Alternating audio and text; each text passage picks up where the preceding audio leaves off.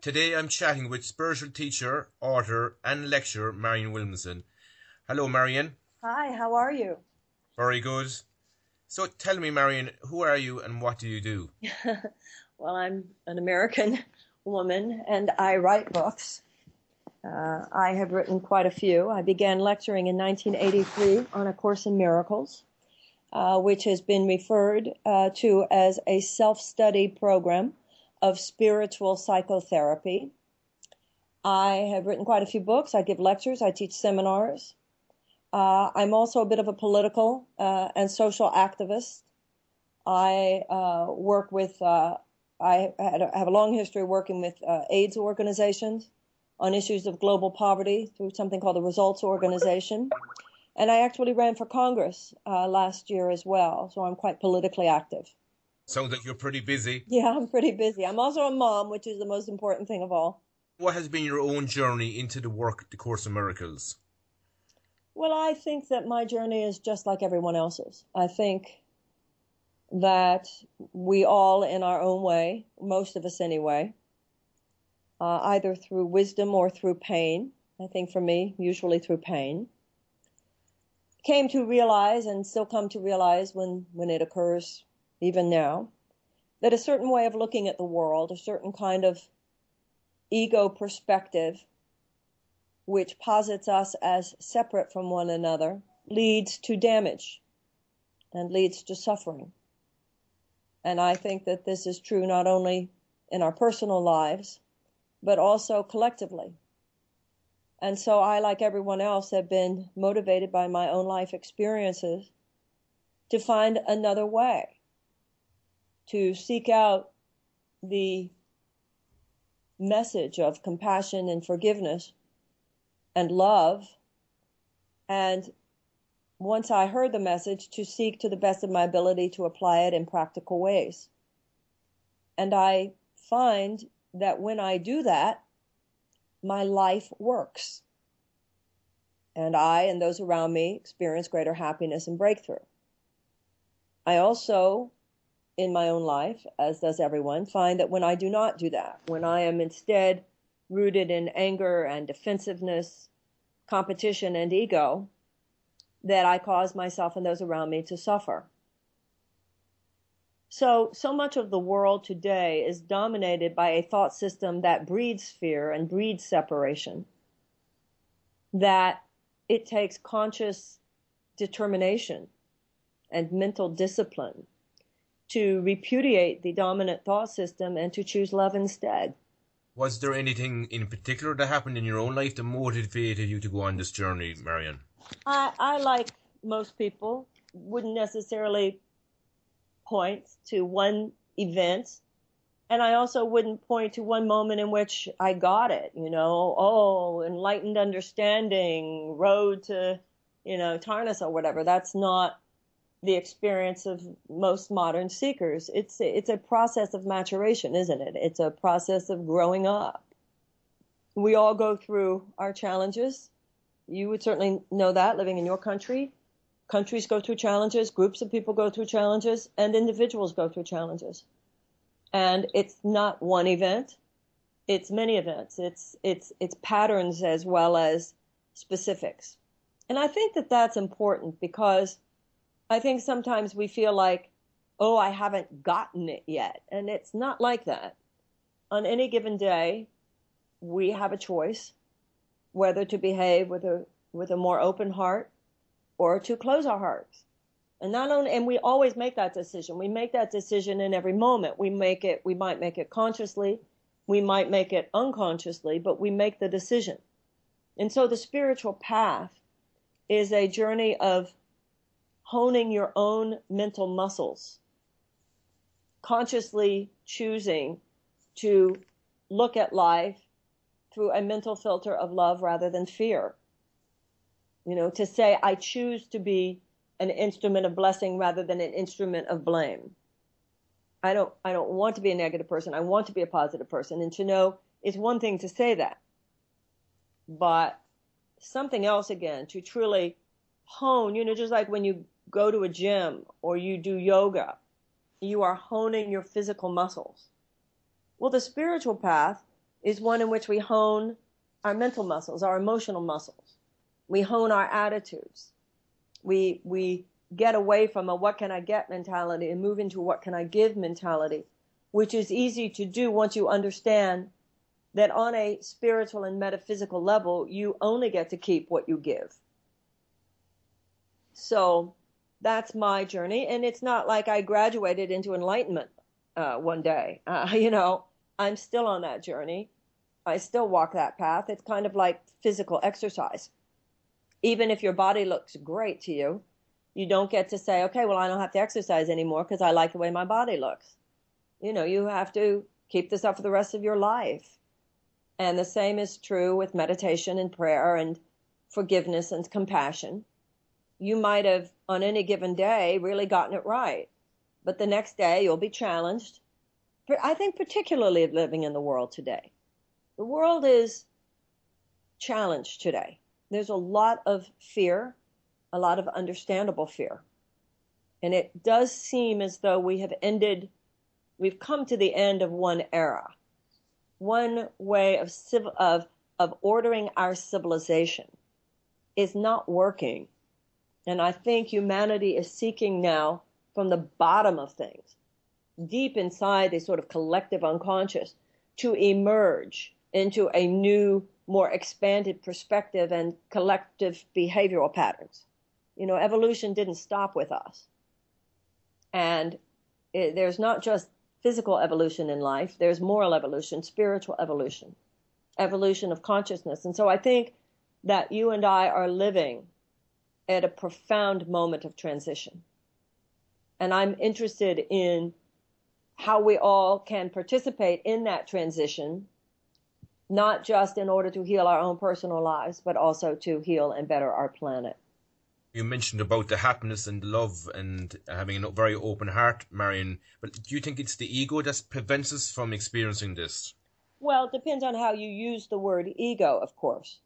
The way the Course in Miracles and the way the ancient Greeks used the word ego, the answer would be yes. It's the idea of a small separated self.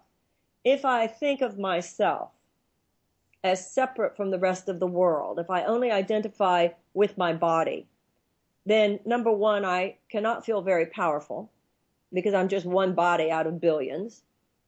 And I'm attaching myself to the physical reality as ultimate reality. Therefore, I think of myself in competition with others because I, by definition, believe in scarcity.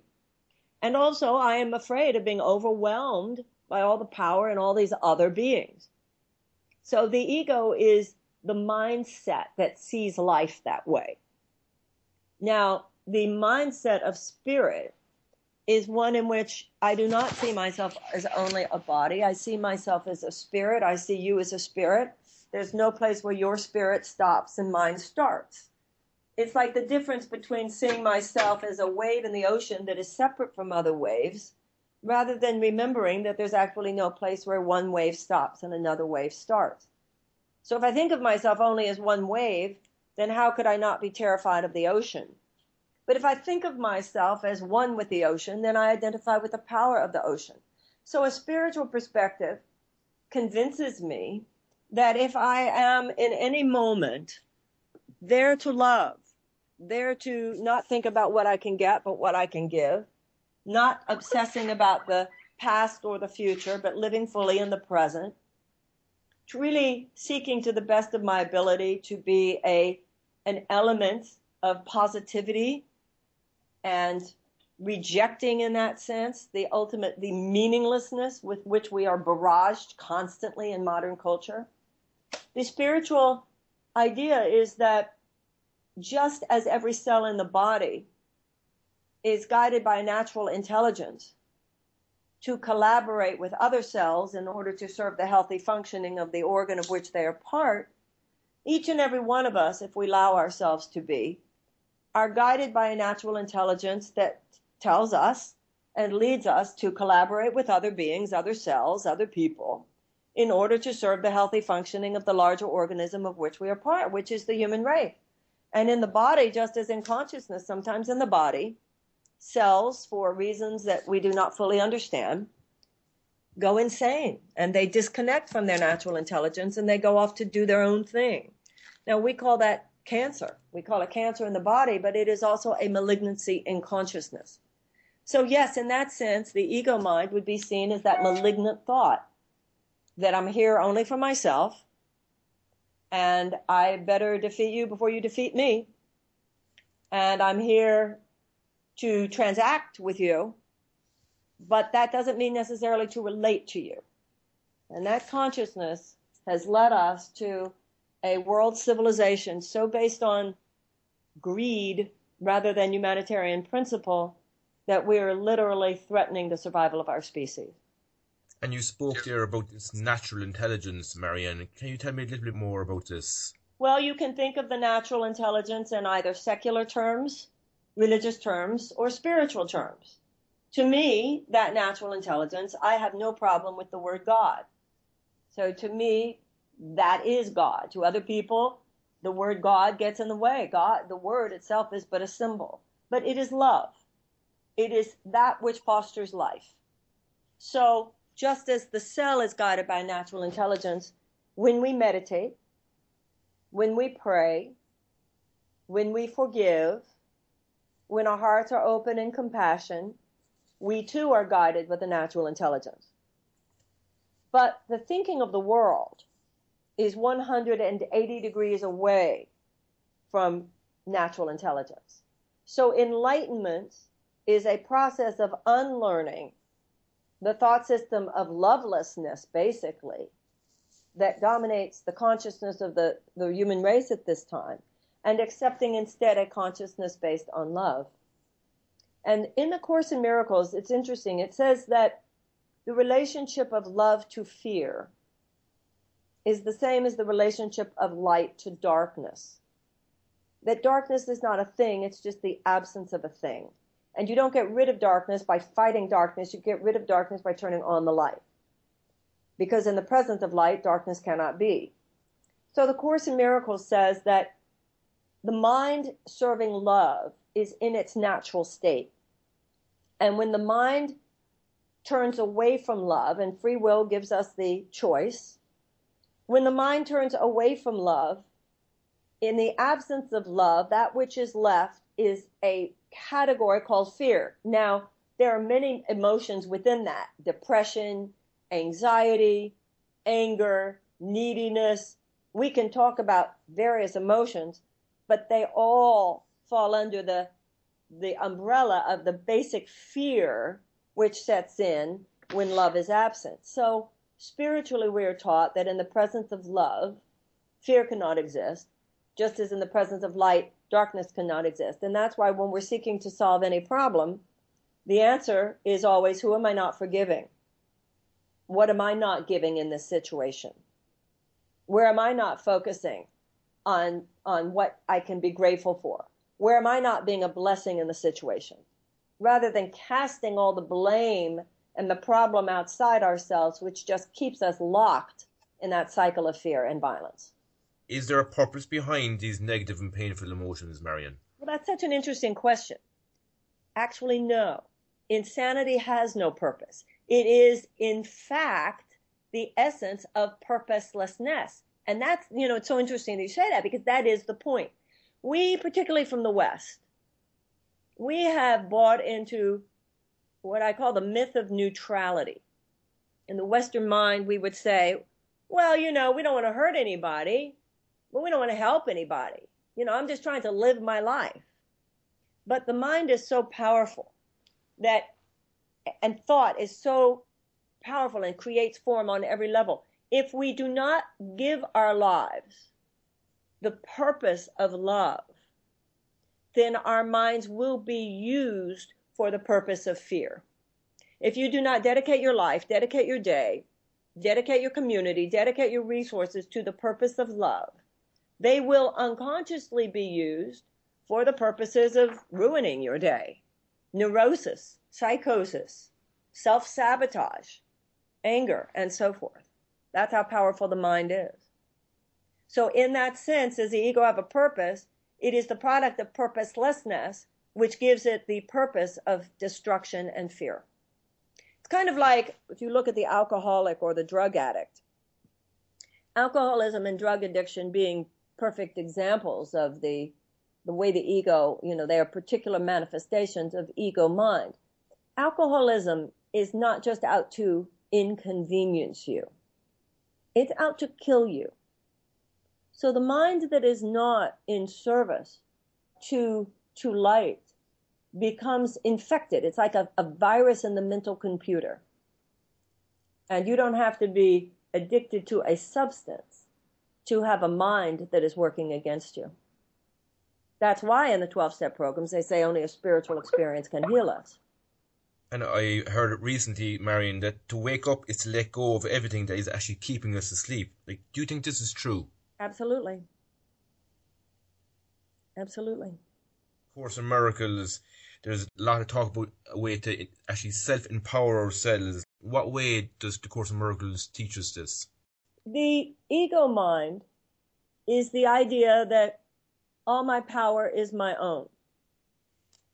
But the spiritual idea is that our power is the power of God within us. It's like a house that is wired for electricity. Think of the universe as a house that's wired for electricity, and God or love is the electricity. We're all lamps. Doesn't matter the design of the lamp, or the shape of the lamp, or the color of the lamp. What matters is that the lamp is plugged in. Now, if a lamp is plugged in, it has no power, is not plugged in, then it has no power to cast light. But if the lamp is plugged in, it has infinite power to cast light. If I pray, if I meditate, I'm plugging in. If I forgive, if I have compassion, if I practice mercy towards myself and others, I'm plugged in. So when I am plugged in, the power of the universe flows through me no more and no less than through anyone else. But if I'm not plugged in, I of myself have no real power at all.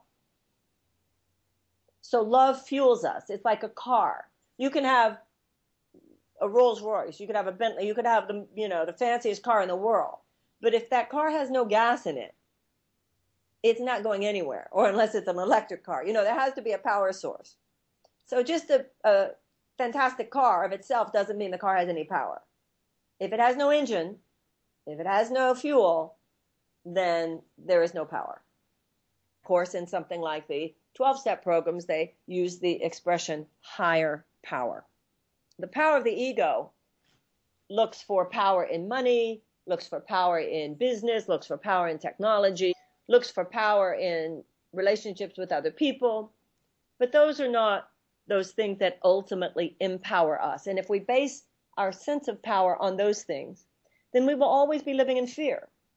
Fear that we won't get those things, or even if we have them, fear that we will lose those things. When you realize that your power comes from that which is within you but not of you, then you know it's nothing you have to go get. It is in you, no more, and no less than anyone else. It is something that you express by choosing to express it, by choosing to be present in a situation, by choosing to be as positive a conduit as you can. And then it is a power that flows through you for which you are a channel. You mentioned about relationships there, Marianne, as well. How come so many of us find it so hard to have authentic and meaningful relationships? As I said before, the dominant thought system of the planet is a thought system based on separation rather than union. And it separates us by teaching us to fear one another. And it teaches us to fear one another by constantly tempting us to focus on the guilt in each other, just as the spirit focuses on the innocence in each other. So the ego mind always purports to be looking for love, but its true function is to make sure we never find it. And so when you wake up in the morning and you, before you even go out the door, send love to everyone that you know you're going to see today, send love even to those that you don't know who's going to be at the meeting, but you send love to them. You don't know who's going to be walking into your store, but you send love to them. As you stand in your store, somebody walks in, you send love to them. Then you are literally using the power of your mind to establish relationship. You are recognizing, i.e., recognizing that which is the ultimate truth. But that's not what the ego mind teaches us. That's not how we're taught to think. We wake up in the morning, we pick up the newspaper, we see all the terrible things happening around the world, the climate change, the migrant crisis, ISIL, economic breakdown, and it puts us into a state of fear. And to the extent to which we are in a state of fear, we see each other through the eyes of fear. But if we wake up in the morning and before you look at the newspaper, before you go into understanding what's happening in the outer world, you ground yourself in the inner world of infinite love and infinite peace, and you extend that love to others, then it puts you literally in a different mental universe. And it is only in that mental universe that we can find each other, we can forgive each other, and we can love each other. Oftentimes, Marianne, people can experience, say, conflict in relationships as well. Is that a direct result of the ego, or is it something else? Well, we heal in our lives through a kind of detox process. Things have to come up in order to be released. So there's a saying that love brings up everything unlike itself. And there's truth to that. So sometimes when you get into a relationship with someone, you find after the initial excitement and high that their neurotic side and their issues begin to appear, and your neurotic sides and your issues begin to appear. This is the way, however, that we will heal. This is what makes relationships holy encounters. This is what makes relationships hospitals for the soul. The problem is that the ego mind says, "Oh, I see your faults. I'm I'm leaving now." Or I will not feel safe to show anything but a mask because I'm afraid that you're going to judge me for my weaknesses. Well, the ego mind, that's what the ego is doing. The ego is saying, oh, I want love, therefore I need to leave this relationship and find one that's better. What the spirit says is, this is how you are healing, this is how I am healing. And if we remain here in an attitude of love and forgiveness and mercy towards one another, then you will have a chance to see your issues and choose to transform. And I will have a chance to see my issues and choose, choose to transform. So the fact that issues come up in relationship doesn't of itself mean there's no love. It just means that there's the opportunity for growth and transformation. People can experience codependency in relationships as well, Marianne. Is there a way around this? There is a way around every problem because there is no order of difficulty in miracle. But codependency, for anyone who has experienced its ravages, and I think I would include myself in that, is very difficult because it really burrows into some very deep uh, places in the mind and in the heart. Usually, um, wounds that were created in childhood, places where you do not have healthy automatic synapses, uh, which allow us to remain with our power, remain with our sense of being loved, and make us knock us out of that center and that alignment, instead projecting onto another human being that they and their love uh, will fulfill our deeper needs. Codependency is a form of idolatry. It's where you think someone is the source of your good, the source of that which approves of you, makes you okay, makes you loved. And the answer to no matter what the problem is, is that, as the Course in Miracles says, you think you have many different problems, but you really only have one, and that is your separation from God. So the answer to codependency is the same as the answer to everything else, and that is God's love. In the case of codependency, God's love is the answer in that I realize that it is God's love and not your love that completes me. And to the extent to which I know that, I am healed of that childhood trigger. I'm healed of that childhood wound, which would tempt me to sacrifice my own truth and sacrifice my own good, trying to get your approval, which of course will never work. Is there a way to know that if we are actually in a codependent relationship or not? Well, yeah. First and foremost, by the behavior of the other person you know, it's like the, we've all we've all been there. I mean, things. It, it's really pretty simple. If you're happy and at peace, you something's going well, and if you're not happy and not at peace, something's obviously not going well. And then the question is, what am I not giving? And for the codependent, often what you're not giving, but in a very insidious way, is space to the other person to be who they are and space to yourself to express your own truth, regardless where the chips might fall. How would you suggest for a person to deal with someone, say, who is particularly abusive in a relationship? Well, now, there are nuances here. Uh, when it comes to physical abuse, I am a no tolerance person. You know, if we're talking about physical abuse, there is nothing further to say.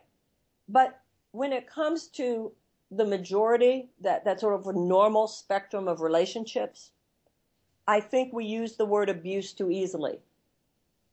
Because what one person would call another abuse, would call abuse, another person would call, they simply set a healthy boundary. And it feels like abuse to you because you're such a codependent. You're such a bruised personality that when they simply say no, you take that as abuse. So I, I am a little suspicious of how easily we throw away that throw around that word these days. Physical abuse, genuine emotional and psychological abuse, which does exist, don't get me wrong. There is nothing to say other than you are changing your phone number and changing your address and so forth. But I think most of us, when we are dealing with this issue um, within the normal spectrum, we we would be best to put that aside, that word, and remember, as the Course in Miracles says, what am I not giving in any situation? Because it's easy. The ego is very insidious and very sly, casting a word like abuse onto someone else. When, you know, if that other person was sitting here, they would have their own story to tell about how that situation went down. And you might go, oh, wow, I'm not so sure that is abuse. How important is forgiveness, say, in relationships? Well, forgiveness is an interesting thing because when you use the word the way the Course in Miracles uses it, it's very, very different than what we normally associate with the term. Normally, when we think of forgiveness, we think of the other person having done something. And that makes them a true jerk, but we are spiritual, so we forgive them now. The Course in Miracles points out that's just judgments. Uh, that's that's that's not forgiveness. Forgiveness is the realization that we all make mistakes. And I have a choice if you have made a mistake in my presence. I can focus on your mistake, or I can focus on the things that you've tried to do right, the things that you have done right. I can focus on who you really are. You know, when we, when I have made the biggest mistakes in my life, and I have made them, I did not wake up that morning intending to be a jerk. I didn't.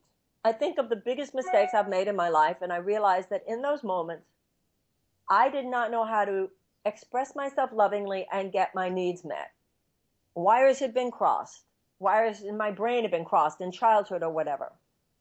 And so people who have helped me the most when I have made mistakes are not those who have judged me and condemned me. They are people who have shown me some mercy and compassion. And that's what forgiveness is. Forgiveness is the realization that even though you made a mistake, I don't have to focus on your mistake. I can realize that beyond your personality, there is the true you. And the true you is not like downloaded, it's like a computer. The true you is an undeletable file. But we don't always download that file. That's what enlightenment is the path of learning to download the better you every moment. Well, it's hard. None of us are enlightened masters yet. Some people are. I think they've lived and they live. I'm not. So that means at some moments I make a mistake. How, how would I wish other people to behave around my error? Hold me accountable in some cases? Absolutely. Um, th- there might be consequences? A- absolutely. Maybe there will be. But people who can, even if feeling the need to hold me accountable, even if they feel the need to express consequences and so forth, their willingness to forgive me, to give me another chance on whatever level, even if not within the, by them behaviorally, but to know that God does not withhold his love from me in the moment when I am not my true self. God does not withhold his love from me in the moment when I make a mistake. And we are here to learn to love each other as God loves us. So forgiveness means whether I need to uh, set a bound, healthy boundary here or not, that on the level of consciousness, I still can exercise compassion and know that you are not your mistakes. You are a being of infinite love. And in that moment, you went insane. We all go insane at certain moments. And there is a little bit of insanity, which is just small mistakes. And then there's huge insanity, such as genuine criminality.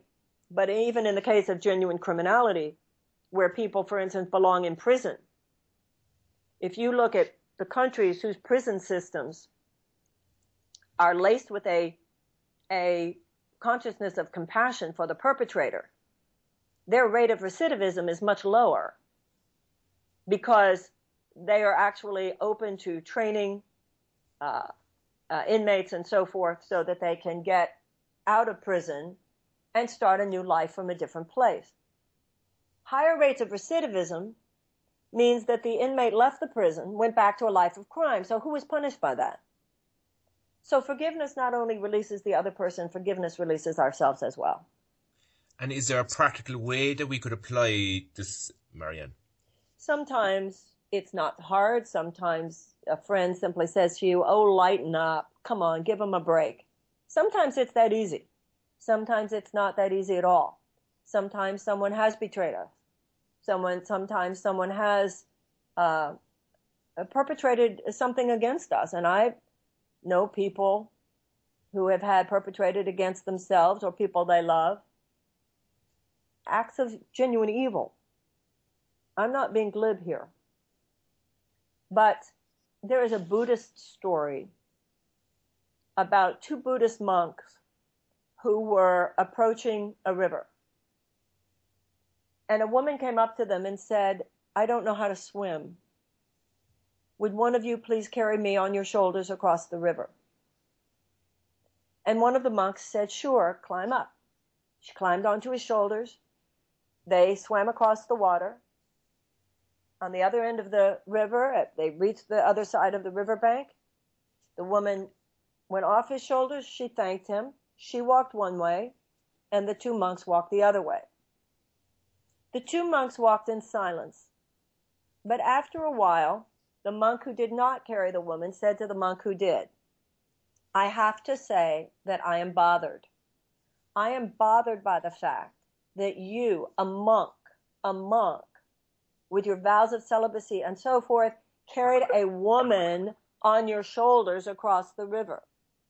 And the monk who carried the woman said, I just carried her over the river. You have been carrying her ever since. In regard to stories, Marianne, how much does the story we create in our lives play a part in the level of happiness we experience? 100% every moment we make a choice between which mental filter we choose to choose to, to use as the lens through which we view other people and ourselves and world and life's events. And you know, I used to say it is as though there are two parallel universes. But the more I've read about multi, what they now call multiverses, I'm not so sure it's just a metaphor. you know, the way science talks now and quantum physics and so forth, one could argue it is two different universes. You can live in a universe of love, which is not to say you won't make mistakes. It's not to say other people won't make mistakes, but there's a level of mercy and compassion that rule and you grow and they grow and you keep moving forward. And we know people uh, who live in that universe and I know when I choose to live in that universe, I always say, if I practice what I preach, my life works really well. But then there's another universe.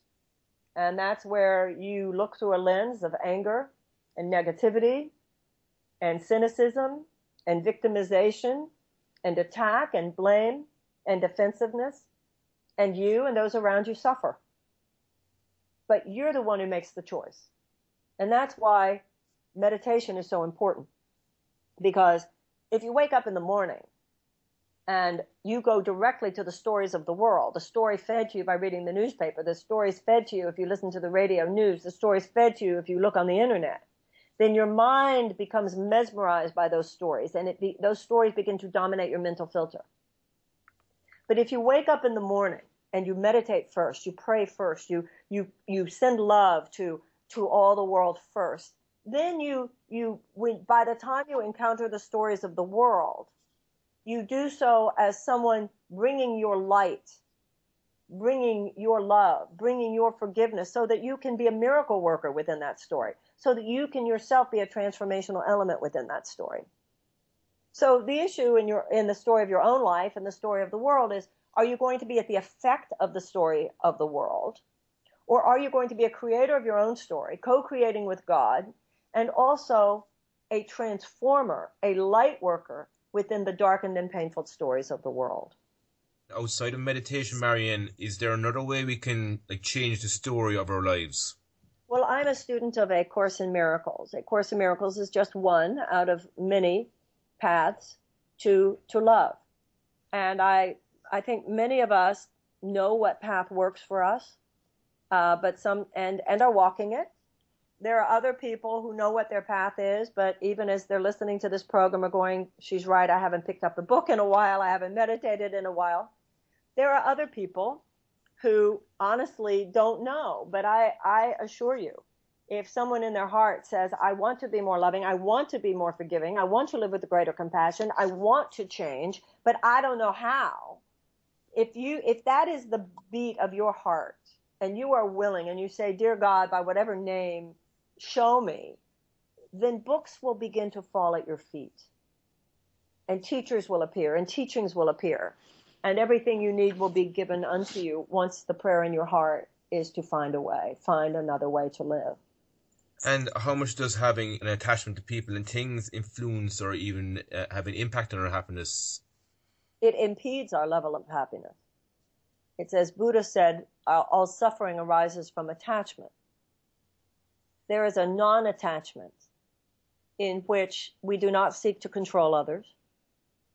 We, we seek other people's happiness for an attachment to how they behave. The ego says, I need you to behave a certain way in order for me to be happy. Now, it, it will always say, it's because I love you. you know, it's big on, I love you, but because I love you, I need you to act this way or that way. So it's very insidious but an attachment to other people's behavior actually impedes our happiness just as it impedes theirs. Now, if you have a child, there's something different. You know, I, you know, of course I have an attachment to my child's behavior, my child not running into the street or my child not doing drugs or whatever. Don't get me wrong. But as a principle of behavior, it is a, an attitude of non-attachment that is the holy one how much do our thoughts about sickness have an effect on our health? Everything. The Course in Miracles says that we are spirits and not bodies. The body is like a suit of clothes. That physical birth is not the beginning of life, but a continuation of life. The physical death is not the end of life, but a continuation of life. When we forget that, and thinking of the world definitely represents that forgetfulness, we are so attached, we so over identify with the body that this puts a stress on the body that the body is not meant to carry.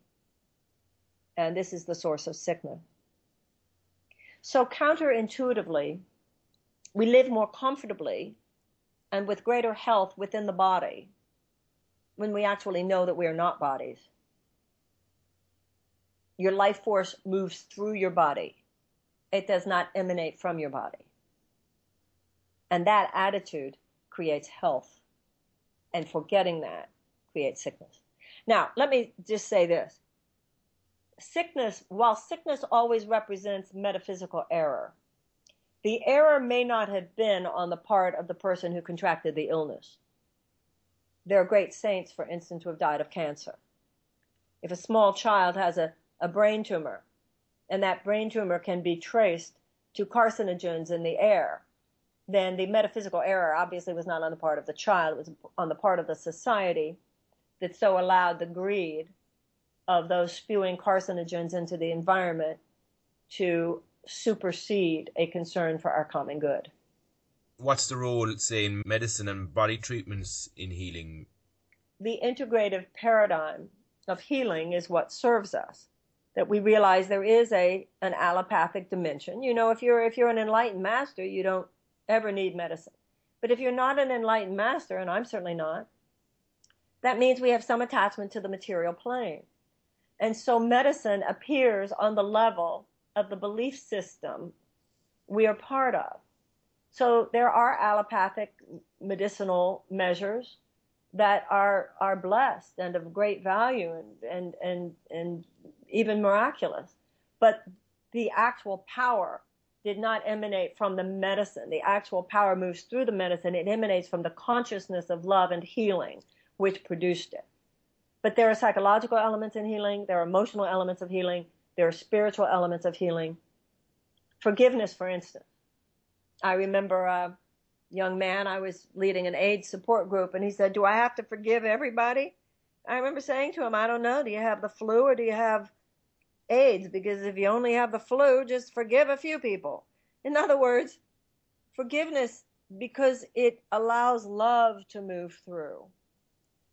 Miracles occur naturally as expressions of love. So when you're sick, you're holding on to resentments, you're holding on to unforgiveness, you're holding on to anger, actually suppresses your immune system. And love is a, literally a healing agent on the body. What was your own defining moment in your, in your life where you turned towards God and what did that mean in terms of how you related to the world?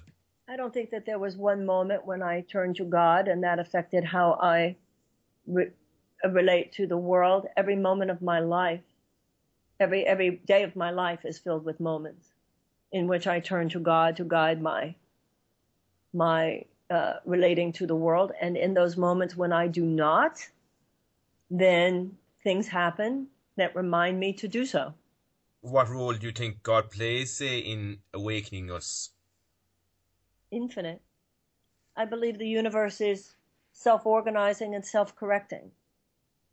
I believe that when we are tempted by that which is not love, that the all powerful love, God, by whatever you call it, provides every opportunity to return to love. You know, the physical body would not have evolved over millions of years without a system that gives us the power to take a hit. You know, if if we get cut, if we are injured, if we are ill, the body has an immune system. And that reflects a universal immune system. So God is not only the love that makes all things right, it is also the power that makes all things right again if there is a God out there, how come there's so many so called bad things happening in the world? God didn't do those things, we did. There are 14,000 children who starve on the planet every day, even though there's no dearth of food. The question is not, why does God let children starve? The question is, why do we let children starve? There are one, uh, there are one billion people on this planet living in deep poverty, a dollar and quarter and less a day. God didn't do that. We did it, we're the ones who are, you know, the advanced Western nations could eradicate deep poverty in 10 years if we chose to. What we have is free will. God is the love in us. God is the love in us. There is no God out there. There is no out there. We are ideas in the mind of God. And when we co create with God by thinking with God, which means we are love, then that creates harmonious life. So when we choose not to dwell in love, the consequences occur because the law of cause and effect is the building block of the universe. It's called karma in the East, cause and effect in the West. Every God Himself will not violate that law once He's established the law, and it was built for our protection. So if I do unloving things and then get an unloving consequence, I can't say, God, how did you let that happen? The question is, how did I let that happen? And God's help will not come because he will interfere between cause and effect. God's help comes when I request it, in that He will reorder my thoughts so that my thinking and behavior on a level of cause then changes. And that will create a new effect. That is what the atonement is. You can look at the terrible disasters on the planet and see human beings did that. Human beings did that when we turned away from God, i.e., turned away from love and made something else more important. Do you believe that it's down to each individual themselves to create that difference? Well, unfortunately, well, fortunately or unfortunately, depending on how you look at it, we need it's a both and. We must change our personal lives, but we also are dealing at a time where collective uh, behavior is extraordinarily important as well. Um, I'm an American. Um, I didn't invade Iraq, but my country did. And as a member of a democratic society, I have a responsibility as a voter and as a citizen to do what I can to make the collective behavior done theoretically in my name align with my own values. So, absolutely, uh, the transformations that are necessary are both on an individual and a collective level. Your poem, Our Deepest Fear, is very, very inspiring. Can you tell me a little bit about this? It's not a poem, actually, although people seem to think it is. It is actually simply a paragraph from my book, uh, A Return to Love. Um, I don't know how that paragraph got singled out. I don't know how that paragraph got misattributed to Nelson Mandela, but it is uh, simply a paragraph from my book, A Return to Love. And that book is subtitled Reflections on the Principles of A Course in Miracles. So that is just one of you know i always say if you like the paragraph you'll love the book because it's one of uh, it's just one of many of the principles of the course uh, that i talk about in that book. Uh, i understand the enthusiasm about it. I feel the same enthusiasm which is why i wrote the book. The idea that we are more frightened by our light than by our darkness. You think this is the case? Absolutely. Because the ego mind is afraid of the light because in the presence of light love compassion the ego disappears. So it is on a on a mission to preserve itself. And it sees itself as overwhelmed. If love exists, it dies, and it's right. But once you realize that the death of the ego is your liberation and your salvation, then you're just fine with your ego dying. Marianne, would you have any routine for our listeners, say first thing in the morning, to create a more positive and energized day? Well, I don't know any serious spiritual path that, that does not talk about the importance of prayer and meditation. Enlightenment is not an intellectual change. It begins with an abstract change. But then these principles need to make a journey from the head to the heart. And that is what occurs through meditation. So I'm a student of A Course in Miracles, the workbook of the Course, which is 365 days of meditation exercises. It is an actual mind training. You know, the word disciple and the word discipline come from the same root. Prayer is part of this. Forgiveness is part of this. It, it, we cannot make this change without the support of some teaching. So, of Course in Miracles does not claim to have a monopoly on truth. It's one of many. It's not for everyone. It's, if it's for you, you know it. I write books based on the Course, but there are many other uh, systems as well. The Course is not a religion. It is merely a mind training, psychological training based on universal spiritual themes by which we surrender a thought system based on fear and accept instead a thought system based on love. But there are many paths, many forms of meditation, and anyone, like I said earlier, who's looking for one, if you don't already know what would speak to you, books will fall at your feet. I know you're in London next week. Can you tell me a little bit about what's happening? Yes, oh, thank you uh, first of all, people can uh, go to my website, marianne.com, for further information about all of the things I do. Um, next Wednesday, November 18th, I will be speaking at Alternatives in London. And on Saturday, November 21st, I will be doing an all day seminar. So, and that the first one is on miraculous thinking. Wednesday night is on miracle minded thinking, and Saturday's workshop is called Love, Work, and Miracles. So, it specifically applies to how miracle minded thinking applies to career and money and so forth. So, people can find out more information at marianne.com on my events page, and maybe there's somebody in Ireland who wants to pop on over. And also, if your listeners would be interested, please, please sign my email list at marianne.com hopefully I will be back in Ireland at some point and uh, hopefully we'll meet you in person. Thanks so much for your time today. I, I, really enjoyed the interview. Thank you so much. Thank you.